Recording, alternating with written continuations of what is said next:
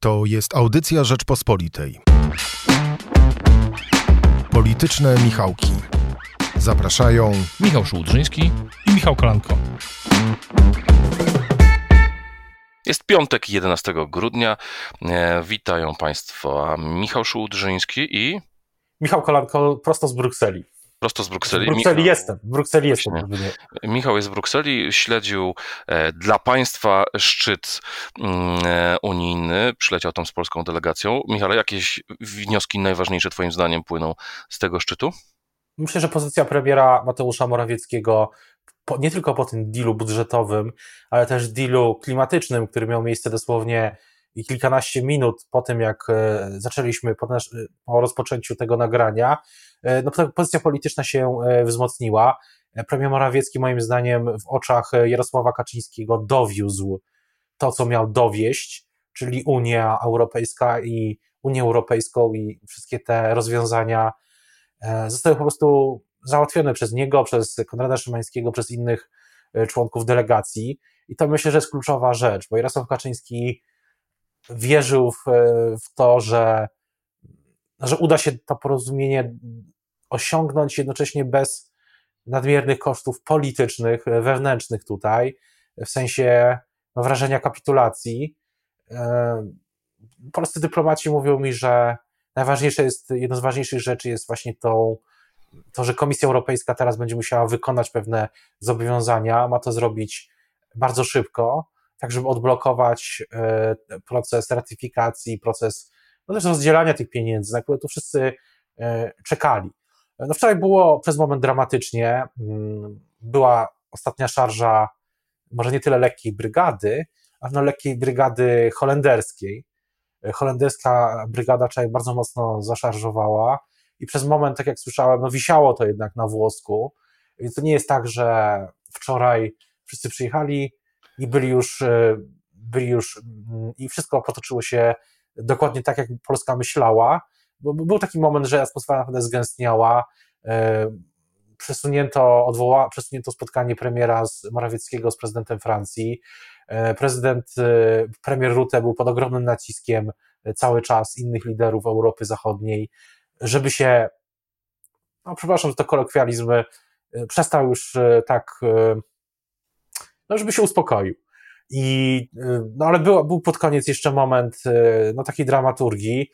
Mm, Widać też e, tą dramaturgię w jakimś sensie na tym słynnym zdjęciu z, z, z, rozmów, które już stało się zresztą potem, po- stało się już tematem memów.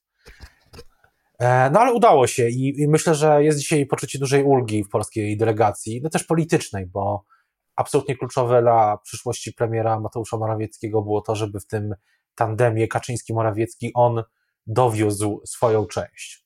E, W nocy mm, e, w Nowym Jorku e, na stronie Project Syndicate pojawił się komentarz George'a Sorosza o tym, że Angela Merkel mm, pozwoliła mm, autorytarystom z Węgier i Polski wygrać i że kompromis, który osiągnięto z Polską i Węgrami jest najgorszy z możliwych. Napisał to George Soros. E, Czy myślisz, że to przekona polską prawicę, szczególnie spod znaku mm, Solidarnej Polski, że jednak ten deal jest dobry dla Polski? No to jest niesamowity paradoks, e, jak e, bardzo te podejścia do tego dealu no, zależą od pewnej perspektywy, bo na przykład też Manfred Weber pisał nomen omen, że to game changer, em, e, że ta rule of law została utrzymana. E, Polska delegacja mówi o tych mechanizmach gwarancyjnych. e, Jest przekonana, że komisja już teraz e, będzie na sobie miała ciężar e, zniszczenia tego, e, potencjalnie zniszczenia tego porozumienia, ale, ale myślę, że e, myślę, że co do polskiej prawicy spod znaku Zbigniewa Ziobry, no to tutaj decyzja chyba jeszcze nie zapadła, ale ten ton, który ja widziałem i który słyszałem e, też e, e, niejako z Warszawy, mając przesłuchy z Warszawy tutaj i też tutaj wśród polskich polityków i ogólnie polskiej, tego świata tutaj polskiego w Brukseli, no są takie, że raczej ta, ta decyzja jeszcze nie zapadła, ale ten ton jest ostry. Nie wiem, czy też miałeś takie wrażenie wczoraj w nocy, wieczorem, no ton premiera, ton prezesa Ziobry i ministra Ziobry i jego ludzi, no był dosyć ostry. Tak, no ten jego tweet z późnego wieczoru był, był tutaj no niezwykle znaczący. No i rozumiem, że to dotyczy sporu, który, który mm, trwa. Y, jaki charakter mają konkluzje? Czy one są polityczną instrukcją e, dla Komisji Europejskiej, czy też są aktem prawnym? No właśnie, myślę, że wiele też rzeczy. E, no jeszcze czas, przepraszam, że to niesamowicie wyświechtane słowo, ale jednak e, frazę. Czas pokaże, bo w lipcu też, to jest, żeby nie trochę dziekciu było w tym, no w lipcu też się wydawało, E, komunikacja była taka, komunikaty były takie, że no wszystko już jest załatwione, jest sukces. Okazało się, że potrzebna była jeszcze naprawdę duża dramaturgia, realna mm, groźba te, zerwania, te, fiaska tego szczytu, żeby udało się to wyprostować. E, no i zobaczymy teraz, co zrobi komisja, jakie jaka będzie kontrakcja ze strony tutejszych e, no, polityków takich jak Frank Timmermans, Franz Timmermans na przykład.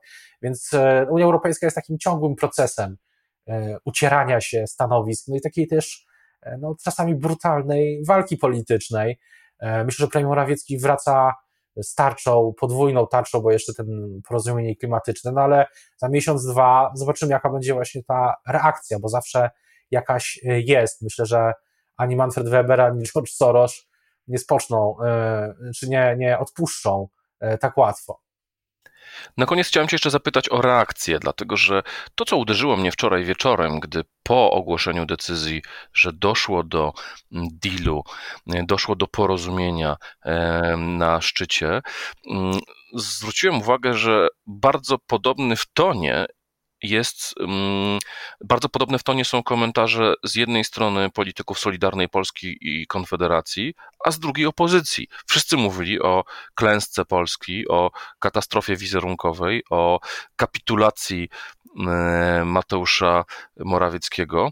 E, nie jest Twoim zdaniem e, ta reakcja, szczególnie tej liberalnej opozycji, zbyt przesadzona? No przecież nie chcieli weta, weta nie było, jest deal, jest góra unijnych pieniędzy. Mm, czy myślisz, że opozycja pracuje na rzecz swojej wiarygodności, e, tak potępiając czambu wszystko, co robi Morawiecki?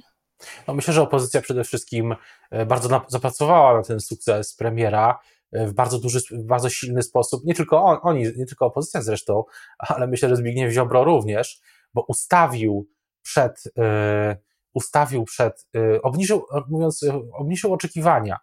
I opozycja i Zbigniew Ziobro obniżyli w ogromny sposób oczekiwania, bo było, było wrażenie klęski, że zbliżamy się do klęski, że Polska wszystko zniszczy i zawetuje, a okazuje się, że dzisiaj jest porozumienie. I gdyby była inna komunikacja, inaczej ustawione te oczekiwania, i opozycja mówiła, że no przecież premier Morawiecki jest takim specem od Unii, zna tu wszystkich, na pewno sobie poradzi, to nie jest żaden big deal, no to wtedy nie byłoby wrażenia być może takiego silnego, że e, tutaj został odniesiony jakiś e, sukces, no bo powiedzmy sobie szczerze, że ten sukces, tak jak mówiłem, został też po prostu wymęczony. I no nie jest jakimś e, wielkim sukcesem, że po raz drugi, że inaczej, że mm, no, już raz sukces komunikował PiS, więc to opozycja bardzo pomogła PiSowi właśnie w budowaniu tego nastroju, takiej dramaturgii, ale też takiego E, że konieczności przewalczenia czegoś.